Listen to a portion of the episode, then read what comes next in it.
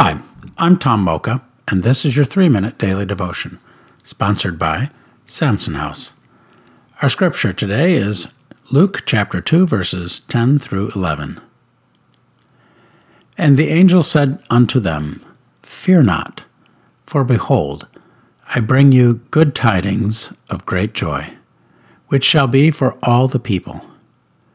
For unto you is born this day in the city of David a Savior, which is Christ the Lord.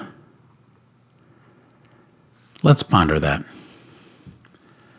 When all is said and done, when the gifts have been unwrapped and we've all been delighted by the breathless squeals of wide eyed children. It is all about the Savior, Christ the Lord.